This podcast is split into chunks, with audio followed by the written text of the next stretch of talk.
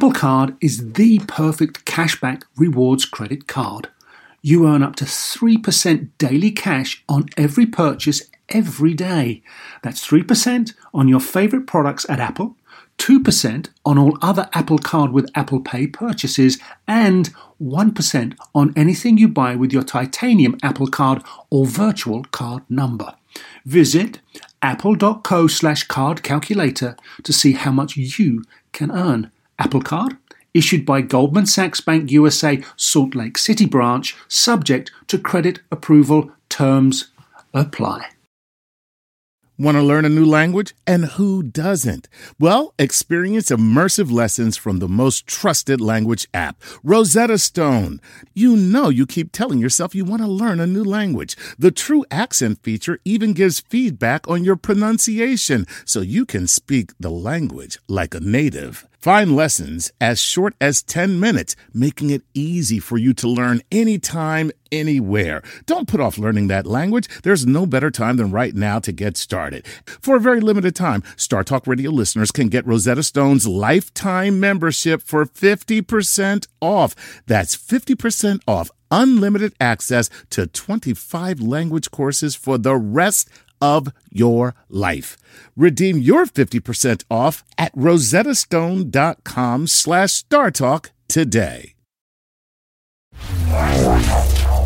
Welcome to Star Talk, your place in the universe where science and pop culture collide. Star Talk begins right now.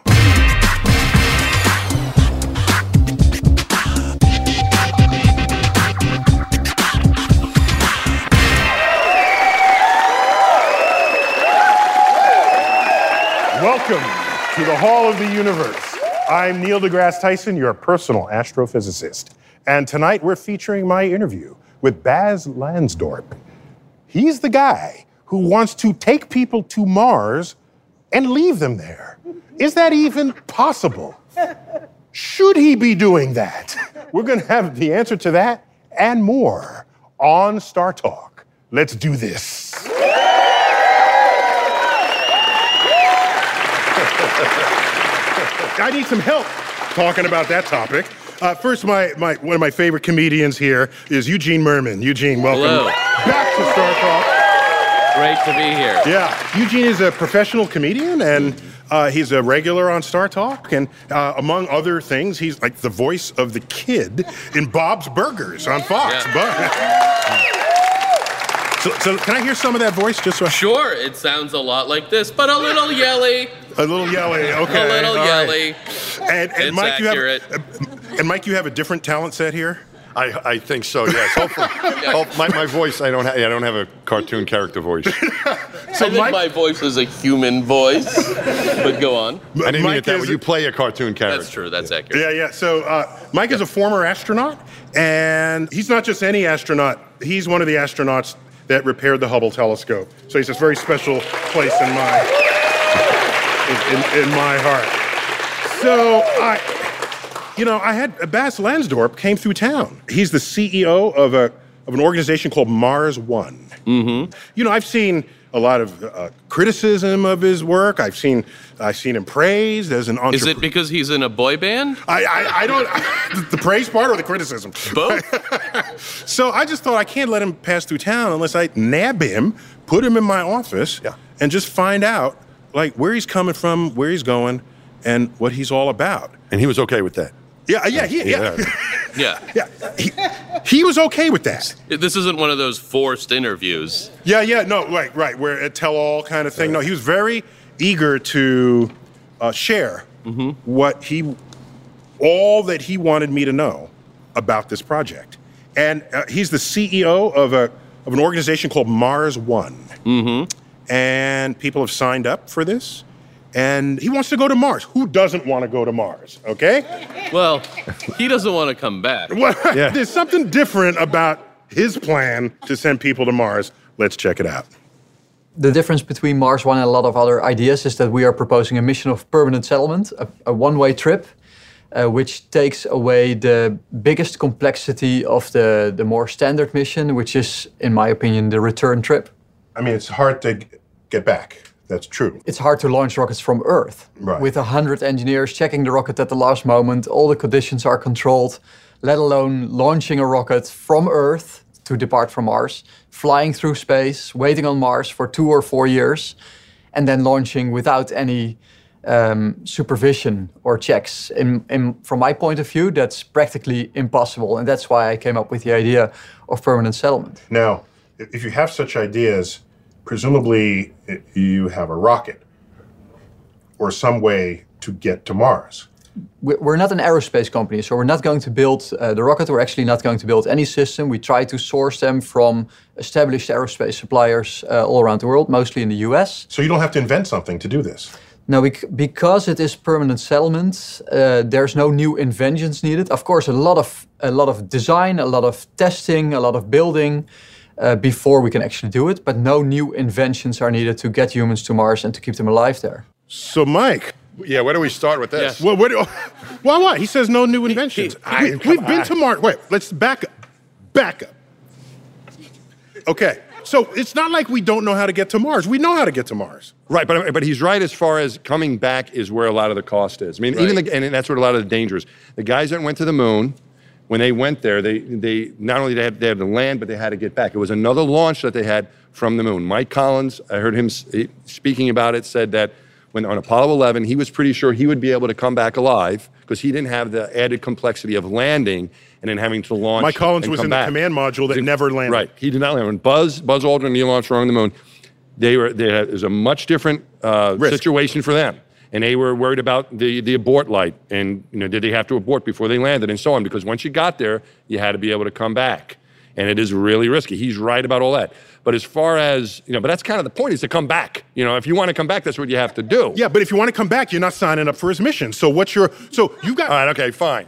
Let's go to the Yeah. next, All right, what's- next topic. So it's all people who want to go and stay on Mars. Yes. But he wants the people to arrive alive. Correct? I, he didn't say that. no, he wants the people to die halfway and stay there. Now that I agree with, he can do. But if he I wants could them to arrive, if he wants them to arrive and be healthy, they're going to have to solve a lot of problems. Yes. Okay. But en- you're an engineer professionally. You're a PhD in engineering. Don't Yes. you love an unsolved problem? yes, but he's saying they don't need any new technology. No, but they need some clever ideas from engineers. But he doesn't need new physics. You know, we bit, we know how to go to Mars.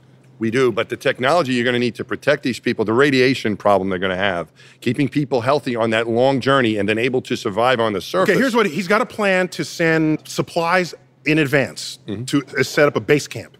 So that when they land, they're not just bare assed on the surface of Mars. Can I say There's that? already on Nat snacks. Geo? Can I say that? Who wouldn't want to fly to a planet full of pretzels? That's your that's your incentive. It's like the carrot on the end of the stick. Literally. Except the stick is on Mars. yeah. Yeah. Well, so the question is, all right, if given enough time, engineers, I think, can solve any problem. I agree. All right, so let's find out from Baz what kind of timetable he has thought up for this plan. Check it out. Our first unmanned mission is scheduled for a departure in 2020. Um, it, it- this is possible because it's a copy of uh, the NASA Phoenix mission that uh, was sent to Mars in uh, 2006.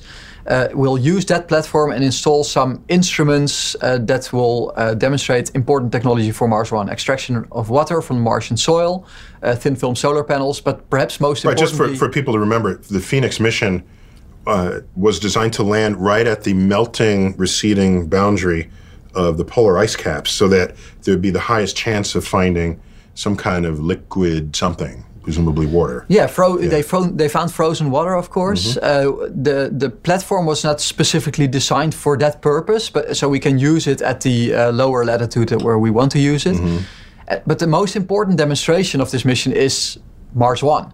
And we need to demonstrate to the world that we can actually send stuff to Mars. Right. And that's what this mission will demonstrate. So that's 2020. So 2020. 2020. mhm. 2022, we're going to send a rover to Mars, a rather big rover, uh, more than two tons, uh, that will drive around to find the best location for the settlement. So we know the, the area by then, and it will pinpoint the exact location, determine the water content, uh, make sure it's nice and flat for construction.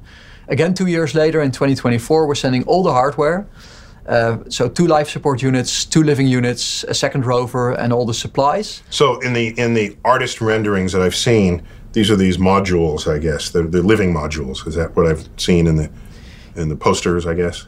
Yeah, the modules are the landing modules. Uh, the living units are actually two inflatable structures behind two of those uh, landing modules uh, that will give them about 200 square meters uh, to live in. So let's go piece by piece. One way mission with people who would just we agree to go one way, and he sends supplies in advance. There's going to set up hab modules. So that's like 2,000 square feet for four, fe- four people, I think. It's like, a, you know, I guess a regular sized house almost in the suburbs. Sort of. yeah, yeah, exactly. Okay. Forever. So- okay. Forever. so- right. Well, until you build another one of those. What? Here's my question. What does he do? Is He's got stairs. I You get get to go he is- outside. Look, you, I'm sorry. You can go outside. Go ahead. oh yeah, you could just You can go outside. around. You go for a walk. It's I great. had no idea how Okay. walkable Mars was.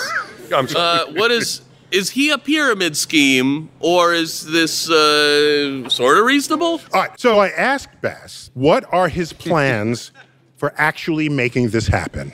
Yeah. Let's check it out. A very important benefit of the permanent settlement aspect is that the size of the of the hardware you need to land is only slightly bigger than uh, such, such systems as the Curiosity rover. So we are building on a on a payload mass of roughly 3,000 uh, kilos of useful cargo to the surface, so excluding the, the landing system itself. So 3,000 kilos, that's, that's, a, that's a few people plus food and, and drink. exactly. And, and the, the Curiosity rover was only 900 kilos, uh, but it was landing at about two kilometers altitude uh, above the Martian zero, and we will be landing at about minus four uh, to make sure that we have as much as possible benefit of the atmosphere, as much as possible time to slow down. Okay, so what you're saying is, I, I didn't know this. In fact, that the elevation where they landed Curiosity, the, the air, the density of the air was relatively thin Correct. uh, compared with lower level, lower areas. And if you go lower, you can You can bring more stuff. you have you can use more air to support your landing. Correct, To yeah. give you lift as you descend.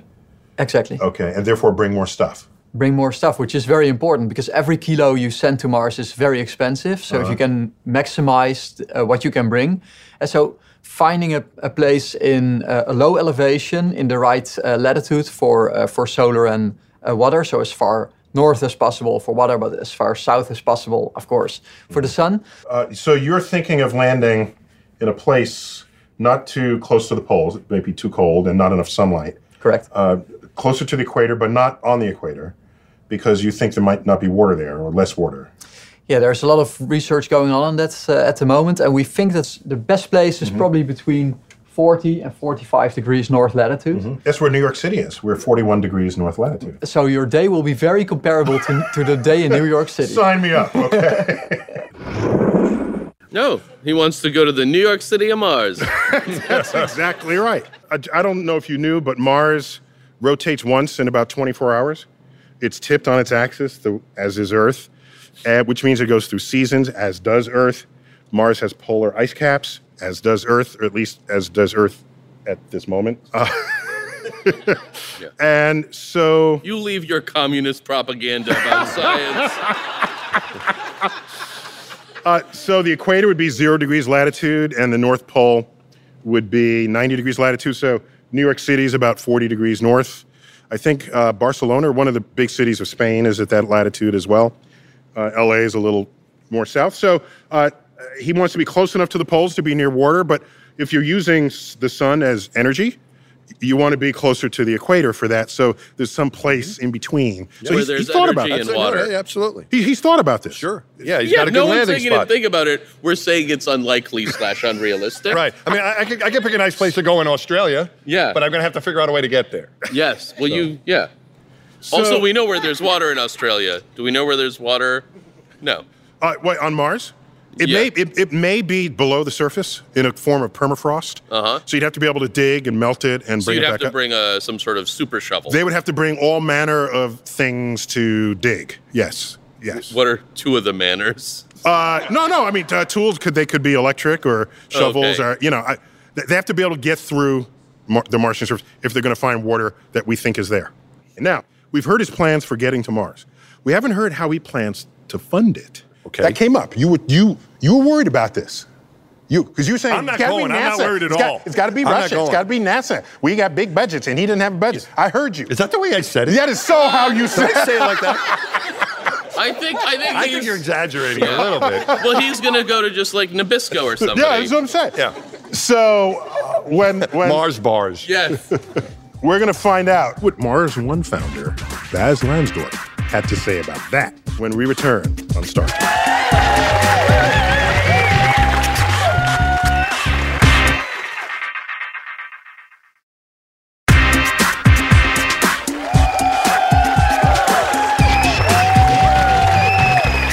We're back on Star Talk.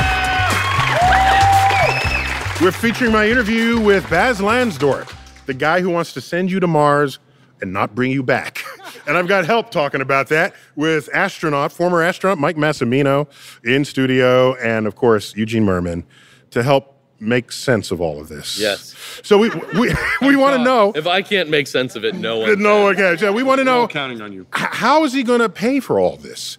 Because it's going to be some number of billions of dollars. And he had, how many billions? well, I don't know. I didn't know at the time. We know how much NASA costs. Anytime NASA wants to do something, is billions. A lot of money. A lot of money. It's so expensive. We're not going around the corner here. We're going a long way. Right, right, right. You're not driving around the block. No. Boldly going where hundreds have gone before. That's right. We're Oh, going somewhere. going somewhere. So thousands of people have already signed up for this trip to Mars. But there's a catch. I, I can't wait to hear. Only, not everybody can go. Not everybody can go. I bet. You have to bring your own cat. like a a- catch. Let, let's find out. All right. So uh, I asked Baz, how's he going to do this? And he started talking about television. Let's check it out. I started Mars One when I found the revenue number, numbers of the Olympic Games.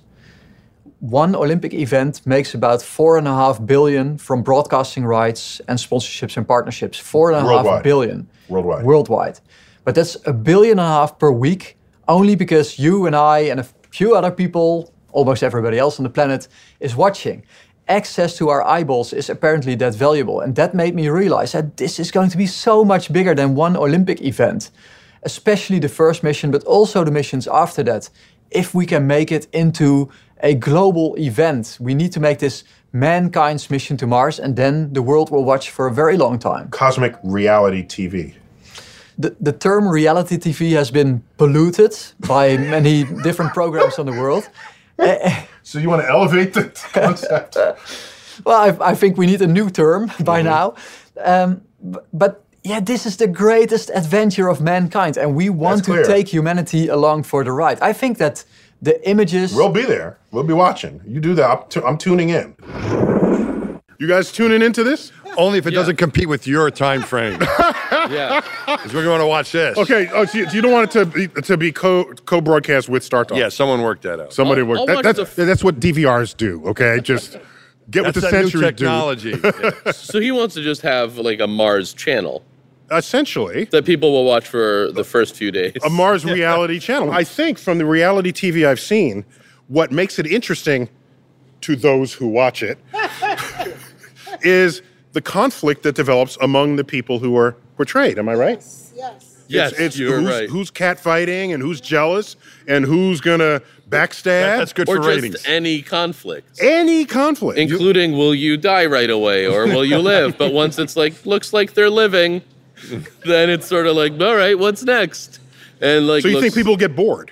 I I mean, if it's just people sitting in space, I think they'll be very, very curious for a while. But at Here some you're point, floating in a different position. yeah, yeah at some point it's gonna be like, oh, more snacks. But then, it, you know, if the urine purifier breaks I mean, down, that will, that will be that will So they be can- exciting. they can have some, you know, they can plant a few things. So you're saying to, they should they should break the urine purifier just on purpose. anything. I'm just That's what you said. Not No, Did, I- actually, did you hear? it? I heard him. you know, you might not have to break it on. Some some Yeah. things will just happen. So, Mike, there's been 43. I, I'm checking the numbers here. I think these are right. 43 robotic missions to Mars. Mm-hmm. 21 of them have failed. One advantage he has that he does have people there.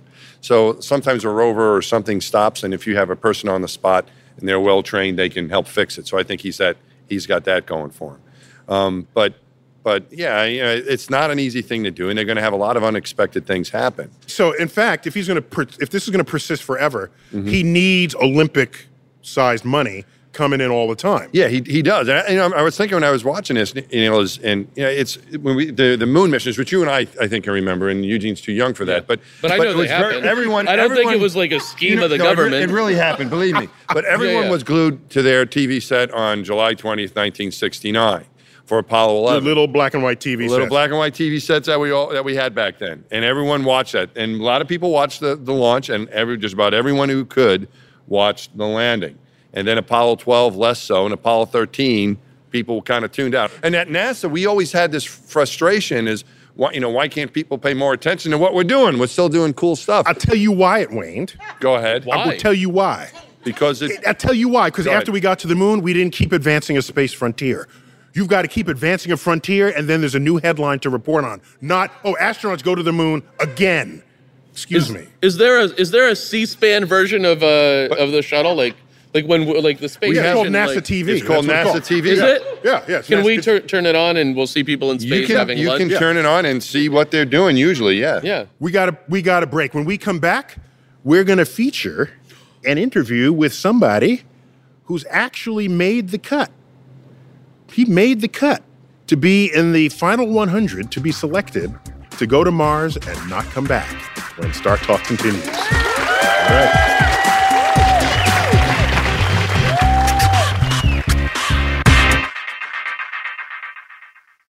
Whether you're a family vacation traveler, business tripper, or long weekend adventurer, Choice Hotels has a stay for any you. And that's good because there are a lot of me's. Choice Hotels has over 7,400 locations and 22 brands, including Comfort Hotels, Radisson Hotels, and Cambria Hotels. Get the best value for your money when you book with Choice Hotels. Cambria Hotels feature locally inspired hotel bars with specialty cocktails and downtown locations in the center of it all. Hey, that's me. Radisson Hotels have flexible workspaces to get the most of your business travel and on site restaurants.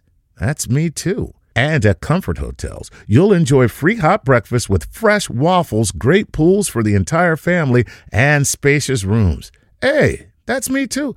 I guess I'm just going to have to stay at all of them.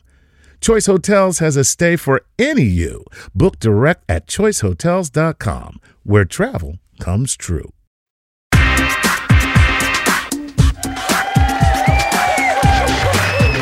We're back. Star Talk. Featuring my interview with Baz Lansdorp, the guy who wants to send you to Mars and not bring you back. And so we wonder, you know, who's going to go? Because he's got a selection process. But before I learned that, I, I had to find out is he going to go on this first mission? He's planning the whole thing, he's funding the whole thing. Is he going to be on the mission? You know what he told me? I don't know. He, he said, no, he's not going. Maybe he wants to come back. So I've had to find out how come he's not going. Check it out. I wanted to go myself on that first mission. I know now that I'm absolutely unqualified. As an entrepreneur, I'm impatient. suspicious. That's a little suspicious. Oh, I would give I would give anything. I, I recently had a baby. Apparently actually. not, because you're not going, so you're not giving anything. No, but you can only you can only achieve your goal if you are the right stuff. Okay. If you're not the right stuff, then you should not go. Okay, so you're the wrong stuff. I'm the wrong stuff Or the to be on the crew. I, I'm impatient. I'm stubborn. I'm easily easily annoyed. So Okay. that that makes me a very bad first crew member. Mm-hmm. Maybe later when there's a, a, a bit of a colony where I can blend in and escape every now and Or then. find some uh, some people who you don't irritate. That we might try. So, Mike, he doesn't get along well with other people. Did you have to go through? Yeah, when you were selected for an astronaut, did they give you psychological testing? Obviously not. if he can't get along with people, he shouldn't be there because that, especially you know, I mean, if this mission were to get pulled off, no matter any kind of space mission, you really need to be able to get along. It's more important in, in some ways than than your technical ability to do the job. And that's what people don't always understand is that when you're picking a crew member like that, you're kind of like picking a, f- a friend or a family member or a, a teammate. That's very, very important. They They're- should just send the cast of Friends. They I should, don't they even should know do what that. the They're already issue there. is. but there's something about you know becoming you know wanting to come back in some ways that I think makes you a good candidate for for doing this things in, That's in a some fact. way. That's a- I hadn't sure- thought of that. What you're And- saying is, if you select people who don't want to come back, that What- could be a that could correlate with a personality trait. and and so So every the- sci-fi movie I've seen that has a group of people, there's always some person who like weirds out. Yeah. Right. You know what? You don't Am I want. I think I will murder everyone. Right, Right. if you weird out with no way to get away from this dude because you know you're stuck there, but there is, I think there's something about, and I'm not saying anything against these people, these these very courageous people. I think their heart's in the right place, but it's just something about it. You know, you do really want someone who wants to leave and not come back. Is that the kind? Not is that the kind of person you really want going? Baz didn't want to go, but I still wanted to know how he was choosing candidates. So I asked him. Let's find out. We've uh, announced a search for our candidates uh, almost two years ago now, and we had more than 200,000 applications, from which we've now narrowed down to about 100. Uh, what, what we see, first of all, is that it's, uh, it's everyone. It's all kinds of people. It's men and women, old and young.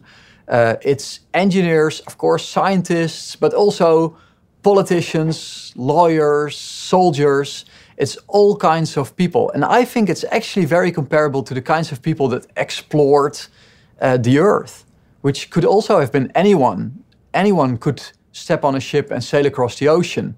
Uh, anyone could decide to leave their village for new opportunity. In your first four people, is you're going to make sure one of them is an engineer and a medical doctor and a, uh, a navigator. I mean, don't you need some basic professions and skill sets? We, we will pick our astronauts for their most demanding task, which is the the separation of the Earth, the mental skill, the team skill that you need to go on this mission. Then, of course, they need uh, the medical skills and engineering skills, but we are training them for more than 10 years. That's enough for a medical degree and an engineering degree. Of course, yeah, yeah. And they'll be very, they'll be trained very specifically. They'll be trained for the equipment and for the emergency situations that are most likely to occur. And they're, they're not uh, uh, an important uh, difference between the old exploration and going to Mars is uh, that they are in touch. If you were going to uh, North America from Europe, you could send a letter, which would take at least a month In the old days, right? in the old right. days. And uh, nowadays, Mars is, in, in the worst case scenario, 40 minutes away. So if there's an emergency, 40 medical- minutes of communication time. Yeah, that's the, the radio signal travel time between Mars on the other side of the sun and Earth, in case we're not lined up close. Exactly. Yeah, and in the, but in the best case scenario, it's still three minutes. Uh, three minutes one way, six minutes return. So if there is a medical emergency, they will know how to stabilize the patient. But if it's something that they've never uh, done before on Earth, they, they can receive all the instructions. Uh, they're trained as, as doctors and they can receive the instructions to operate or to do whatever is necessary to help their crewmate. Cut here.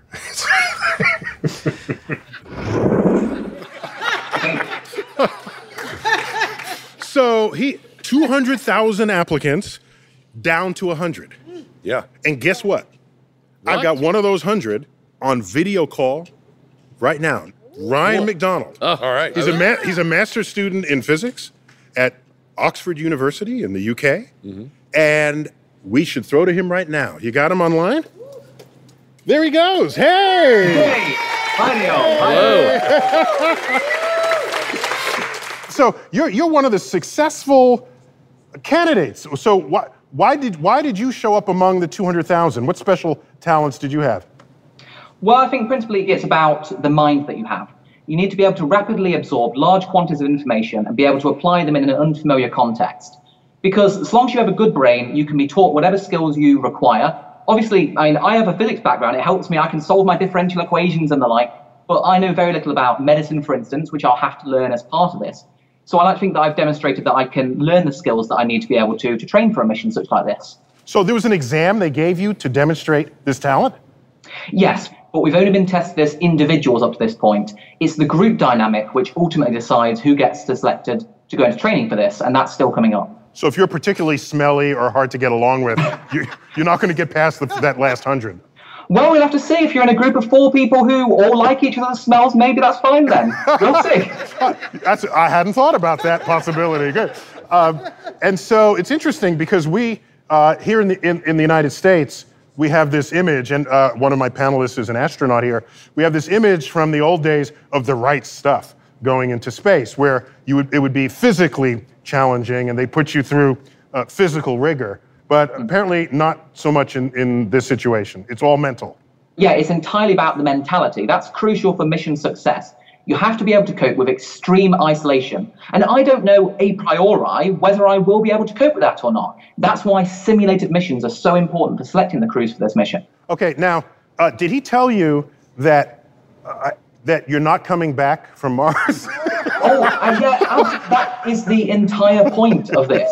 It's it's not about. I, I wouldn't have signed up for a mission just go there, plant a flag, and bring it back. That I would want be to boring. Permanent by doing this. it's a long road still to go, but I've I've been really enthusiastic and passionate by seeing just how much Mars One has achieved thus far, and in particular in terms of getting the public excited about space exploration and meaning that we're having this conversation about humans going to Mars one day.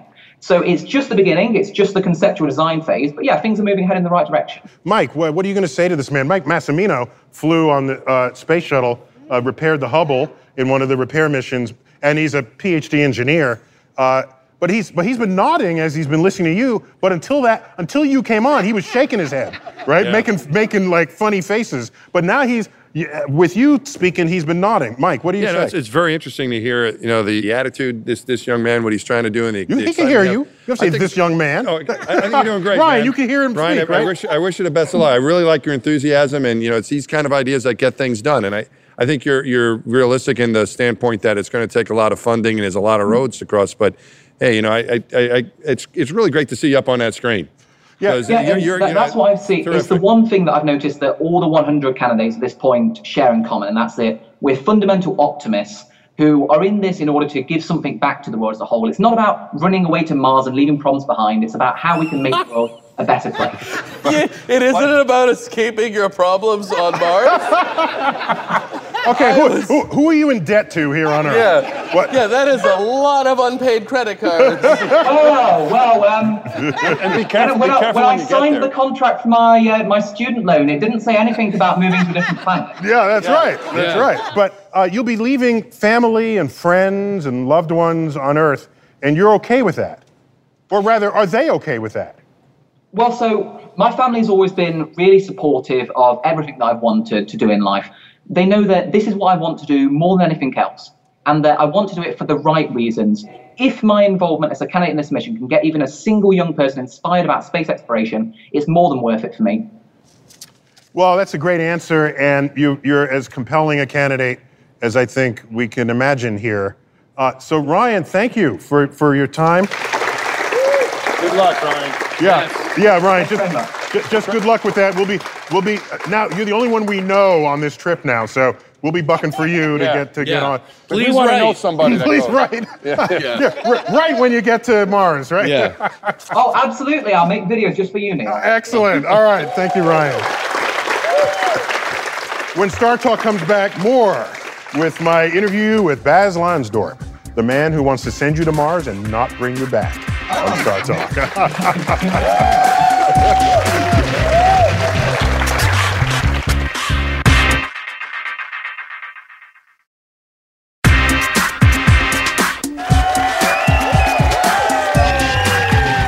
Star Talk is back from the Hall of the Universe of the American Museum of Natural History. Mike, you helping me here? Trying, Mike man, I'm Massimino, trying. former astronaut, shuttle astronaut. You know, we don't fly shuttles anymore. Did they tell you that? Yeah, I know. Yeah, okay, just so you know. You ruined it for the rest of us. Dang it. And Eugene, thanks for helping me try to unpack this uh, this story about uh, Baz Lansdorp, the the uh, engineer space entrepreneur who wants to send people to Mars one way. We've been talking about how to get there, how to fund it, who he's going to choose, but then there's the little matter of keeping people alive once you get there. They have plans on manufacturing air, breathable air. Uh, they have plans on extracting water. Breathable air is my favorite kind of air. and uh, water, there's likely water uh, bel- in the, the lower soils of Mars. But uh, what about food? What are you gonna eat? Very important. There's talk of, of mice. They they reproduce rapidly. Uh, mice or rabbits or some other small mammals. Yeah. Uh, they reproduce fast and Yeah. um, Who wouldn't want to fly to Mars and eat fried mice? So, but but you don't you don't carry fresh food that you then kill, be they fre- animal or vegetable, when you are in space. Fresh food is a problem because of refrigeration. And if you're gonna, takes energy and which takes mass. energy and and yeah, and so we Is had anything we had refrigerated? uh, there there is there is some refrigeration, but on the space station, for example, but it's very limited. And on the space space shuttle, we had none. So for the fresh food we were going to have, we are able to take some, but you had to eat it right away because it would, it would. We had some fresh fruit, but it, you had to eat it right away. So they have to figure that out. They have to figure it out. And we've been able to grow plants on the International Space Station. And so there's there's hope to do that. But there's a lot of details in it. What are you going to eat? And people can say they're okay with eating like raisins for the rest of their life. But that really is not something you want to do, particularly when you want to maintain a, a good morale and a good health. I mean, it, that's really important. There's a lot that goes into that. Plus, if they're going to have a sustained colony, Yes. at some point they not only have to make food, they have to make other colonists. yes. Well, yeah. So I, I had to ask Baz, Yeah. what what when do you start making more colonists? And just Yeah. find just find Right. out where, where his mind is in this in this regard. Let's find out. out. We will actually send in each crew two men and two women, but of course we don't know yet. Scientists don't know yet if uh, if fertilization works in reduced gravity of Mars. We don't know how a fetus will develop in the reduced gravity of Mars. So before we have a really long and thin embryo, let's uh, let's find out that information first. Let's build a colony that is safe, so maybe 20 or 30 or 40 people living there. Im- imagine a toddler running around in a colony with four uh, astronauts living on Mars. That's not a good place for a kid to grow up. So at Be the most point, famous kid there ever was, though. the first Like Martian. after Jesus, Jesus in the manger comes the child born on Mars. Yeah, the second most Martian, famous child so, ever. yeah. Okay. no, that's that's crazy, but uh, it, it needs to be done in a in a thoughtful way, Mm-hmm. and uh, we will we'll be sending very responsible people to Mars, and I expect that they will behave responsibly. So so on the on the Mars One website it says Mars One will advise the first settlement inhabitants not to attempt to have children. At all. Plus, a- am I not right? Sperm count drops in zero G. They never told me that one. what? Are you kidding me? So it says don't have babies, but it doesn't say you can't have sex. Right. That's all. Well, Right. also, can you send like a pregnant animal and then see what happens? Is am I the a only one? non-human animal. No, yeah, yeah, no. I, I like a cat or a dolphin or something. Yeah, dolphin. Yeah. But I'm presuming the reason he doesn't want them to attempt to reproduce for the first crew is because they want to do some kind of testing and experiments to Yeah, see what's I- I- I possible. can only guess right? that. So, Just- so that would almost make sense If because you're that's what he's trying saying about being to responsible. survive Right. at all, Right. This might your not first be a good choice idea. would not be having toddlers running around right. because they themselves are not good at survival. Right. Most of the life of the parent is preventing the toddler from dying. Mm-hmm. Am I wrong here? Parent, any parents in there? That is the whole job to have them not die. It'd be one thing for a toddler to break your dishwasher, but to break your thing in outer space would be terrible. Be- Dang it! I told you not to push that button. Yeah.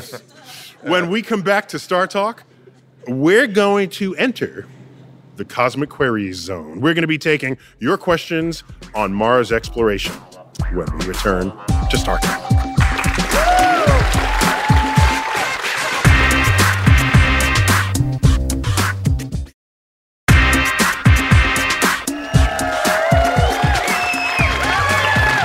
Star Talk, we're back. And what we've got in this segment is a section we like to call Cosmic Queries. And this is where we solicit questions uh, from either our audience or from the internet or from our website. Yes. Now, kind of what makes this fun is I don't, I have no idea what the questions are in advance, and so we'll just see how. I, if I don't know the answer, I'm just gonna say I don't know the answer. Go to the next one. That would be impossible. No. to stump me, oh, that's impossible. All right, Eugene, go for All it. right, let's see. Kyle Toth from Garfield Heights, Ohio. He asks, "What would it be like to swim in a pool on Mars given the lesser gravity?" That would be fun. Ooh, so first, if you had a pool with a diving board, mm-hmm. your dives would look like they were practically in slow motion. So, so you you would fall more slowly to the water. You would get sort of less injured because you wouldn't hit it at such a high speed. That and the waves would move more slowly. Like at, they would they would sort of rise and fall at a, at a slow. They'd weigh less. Okay, And other than that, once you're underwater, I don't know that you would notice much of a difference. In fact, Mike, uh, when you trained for the Hubble Yeah. to, to simulate zero G, the best we have is underwater, That's, right? That's correct. Yeah, and you you're trying to get neutrally buoyant, meaning that your your force, the buoyancy force pushing you up out of the water, negates the gravity force pulling you down So into the you're just water. floating so you're there. kind of floating in the water column. Yeah, so if you're in the water, you wouldn't notice it, but I, I would love to see a diving contest uh, On into- Mars. On Mars into Martian water. Okay, so if we're going to send people to Mars, there are dangers. We haven't really talked about dangers yet. The likelihood of dying. This is something you want to know before you do this. Maybe Mike. not. Mike, did you know your chances of dying statistically by going up to repair the Hubble twice? uh, yeah. You know that, and you They, took they took they had a they had a calculated probability of what the chances were, and it's a higher number at depending on where you're going to go. The Hubble altitude had more debris at the altitude we were at than at the lower altitudes. Where the you could have been knocked is. out by space debris. Correct. And Because- so all Yeah. that's calculated. You could have been It's, gravity. also, it's right, and it's a, Like and, the and movie one of the Gravity. reasons- one, to, to, to reduce reduce that probability. Neil, we were only up at the telescope when we were servicing the telescope. Once we got rid of the telescope, we came down to the lower altitude for the last couple. I of days I didn't know mission. that. And by the way, of course, Dude. Hubble is at a much higher altitude. 300, altitude. about 350 statute miles compared to about 250. right, so Yep. that you don't have to correct its orbit as often. Right. And so, and the reason why there's more debris there is because there's so little atmosphere. The atmosphere Right, doesn't right. take the debris There's out. More, that's right. It stays up there longer. It stays up there longer. So what was the risk? Right. What so did the they risk, tell so the updated risk we had for our mission was, was about one in 75. One in 75 meant there was a one out of 75 chance of total loss of vehicle and crew. That's total. That's total loss. So then there's other scenarios where you may just hopefully get the crew back, but lose the vehicle. lose the vehicle, or some of the crew comes back and so. on. But generally, you're looking at about a one out of 75 I possibility of, to- of a bad thing, of a really bad day. I had to ask Mars One founder, Baz Mm-hmm. Lansdorp, what are the risks that he sees that his people will face going to Mars? Check it Mm-hmm. out. The design of our mission is not detailed enough yet to give percentages, but I, I am certain that it's not going to be a safe mission to Mars because there's no such thing as a safe mission to Mars. Exploration has always been dangerous, and what's important for Mars One is that we identify the risks, we make sure that everybody knows them, not just our candidates, which uh, for, for them it's the most important, but also our investors, our media partners, the audience. And then, if something does indeed go wrong, just like with the Apollo program, people will understand that this was something that could happen. You're not you're not guaranteeing complete survival because that's inherent with being on the frontier of discovery. And everybody, everybody, all of our candidates know that this is a risky mission. They know it. They might die. So there's some among us in the human species who readily take those risks. Uh, yeah, but it's and, you know from from our standpoint, I would hope it's for these same folks is that it's not a foolhardy risk. You're not doing it for the risk. Yeah, it's not like you're going You're to doing- Mars. It's not like you, yeah, yeah. Well, I would. That's a Good point. It's just an example. Yeah, with It's no like you're hope doing of anything return. crazy, Yeah, but you know, you, to be on TV. Yeah. Because how else could you get on television? and you're not coming back. You're sure you're not coming back. So yeah, Yeah. No, I, I- would hope that they would think that what they're doing is worthwhile and that their uh, the risk they're taking is worth it. So do you think if there was a big disaster and half the people died, that that's it? Or will that attract more people? Because the year that the I, I read this, that Yeah. the year that the most people ever who died on Mount Everest, Yeah, the year after that, more people went. more people went. Yeah, I don't. More people think- applied than ever before. I think for for Is that just because people are crazy? No, I, I think it's because when you make a decision to go, you keep you keep going. And the only way I can relate to that is after we had our, our accident with the shuttle, it really didn't change the equation. You knew it was dangerous bef- before you decided to do this, and all that is is more data to, to say, yeah, you know, it's it's really it's and they really went dangerous. to a person, the closest relatives to everyone who died, Mm-hmm. and said, "Should we continue this mission?" And to a person, everyone said, "You have to continue it." yeah, I, I think that's If for no other reason, in their memory, Correct, and that, that's that's what I you know that's what we kind of dedicated ourselves to when we had our accident. You're going to go, you're going to continue in their memory, and you you're you've already made your decision to go. It doesn't didn't add any data. You knew it could have happened to you. It happened to someone else. You feel sorry for them. In some ways, you feel fortunate it wasn't you. Right. And it's it's your job to continue. And and I think that that is that is true exploration. Same thing. You know when, when Shackleton, you know, the exploration to the to the South, South Pole. Pole. Those guys all they all signed up to go again. They had they were stranded. They got out of it after a couple years, and they all signed up to go again. It's it's you make you make the decision. That's what that you think is important to your life, and you and you, you keep doing it. I don't you know I don't I, this is. I don't want to get overly dramatic about it, but I would hope that these people feel the same way about what they're what they're trying to do. We can be skeptical about whether or not they can do it, but I think the spirit of it would be the same. When we come back on Star Talk, we're going to find out what Bill Nye has to say about all this. Check it out.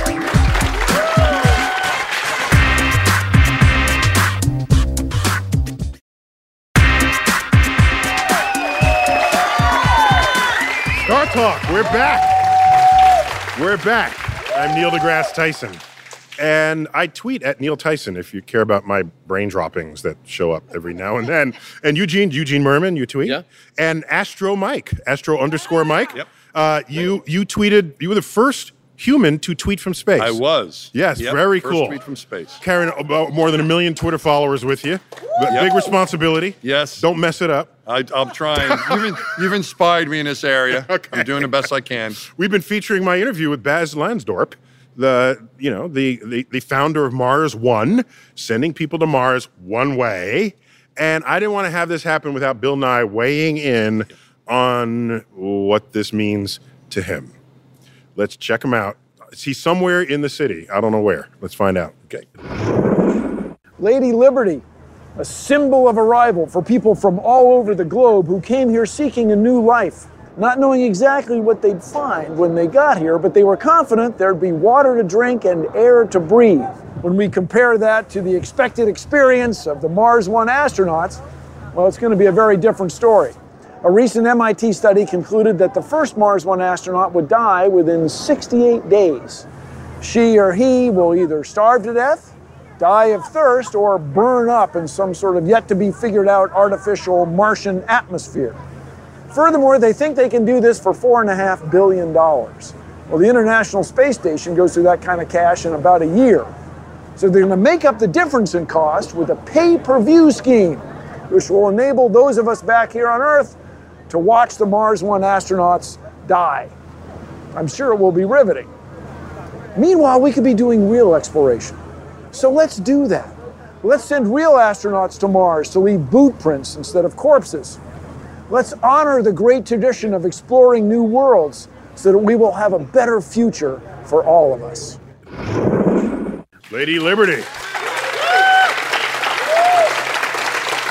So uh, Bill wants to leave boot prints, not body bags. Uh, do you? What? Where, how do you read this? I, I, I, I agree. I, I, I absolutely. I, I, th- I, I think that I, the idea of, of sending people on a one way trip, um, and You say that as though people are dragged kicking and screaming to do so. They have signed up for this, and they're going to read the MIT study, and they're still doing it. So you don't. That's not an argument that they might die. They know they might saying the die. spirit- You knew you might die. They know they might die. So now what? But the spirit, I, think you're saying the spirit of exploration involves coming Thank you. Yeah, I, I, I think so. The idea of coming back or, or, or being the able to. Mayflower had no intentions in coming home. Okay, so let, let me let me get But rid of the way I would they feel. could if they were like, this place is terrible. I would I would want to I would want to come back, and I'd want to go with people that want to come back. Right? Let's forget that. By the way, the seafaring, the, the, the people who went on these oceanic voyages, Mm-hmm. half of them didn't survive either. And that was a well known fact Mm-hmm. in the day. I'm talking about back in the 1500s and 1600s. They Mm-hmm. knew this. So, you know, this is the, the, the widow's, what do you call the? Uh, Widow's Walk? The widow's walk. Yeah. Where you would see the ship not knowing if your husband was even alive, even if the ship did come back. Mm-hmm. I'm just, I had to ask Baz, where did he think any of this would be 100 years from now? 100 years from now, you'll still be saying it'll never work. wanna- I will. I hope so, because I'll still be alive. let's let's find out what Baz says All right. about the future of Mars One. What does Mars look like to you 100 years from now? 100 years from now, I hope that we have a, a, a very successful colony there, a number of villages, maybe a, a small city um, that are no longer dependent on uh, uh, uh, for their lives on the Earth. So maybe maybe they still receive medicines or or microchips It's just a supply Earth. chain. That's all. it's it, yeah, but it's. I hope that it's not a supply chain that they need for survival, only for luxury. Um, but it's it's very difficult to look into the future, and with all the developments in 3D printing and even atom printing, even those things might go faster than we can currently foresee. But one thing that has not developed very quickly lately is uh, rocket technology. And the rockets that we use today are basically still the same that launched the Sputnik, the first satellite, into Earth orbit. And that would really change everything. There you go. All right, so you skept. That's cool. I'm skeptical too. I think the value that that what what Baz has done is that he's gotten people talking about going to Mars in a way that we probably wouldn't talk about it if it was going to be our traditional government program. You're doing a program here that people are going to watch. Hopefully, lots of people are going to watch and start wondering millions or whatever. They've got billions. Hundreds. Whatever you get here, at least I'll watch it, Neil. And what they'll do is learn something and think about going to Mars. I think that's the value here. Even if they don't make it to Mars, just the idea of dreaming about it and trying to do it, I think is very commendable. I don't think everyone's going to be alive and happy. There'll be a lot of dead people, but they would have at least known what those risks are. And if somebody doesn't take risks in this species, if someone had never, if people had never, if the subset of us who do take risks had never taken risks in the history of this species, we'd still be living in a cave. And that's no place that I want to be. Mike, thanks for being on Star Thanks for Talk. having. It's been great. Eugene, you've been watching Star Talk on National Geographic Channel, here from the Cullman Hall of the Universe at the American Museum of Natural History. As always, I bid you to keep looking up.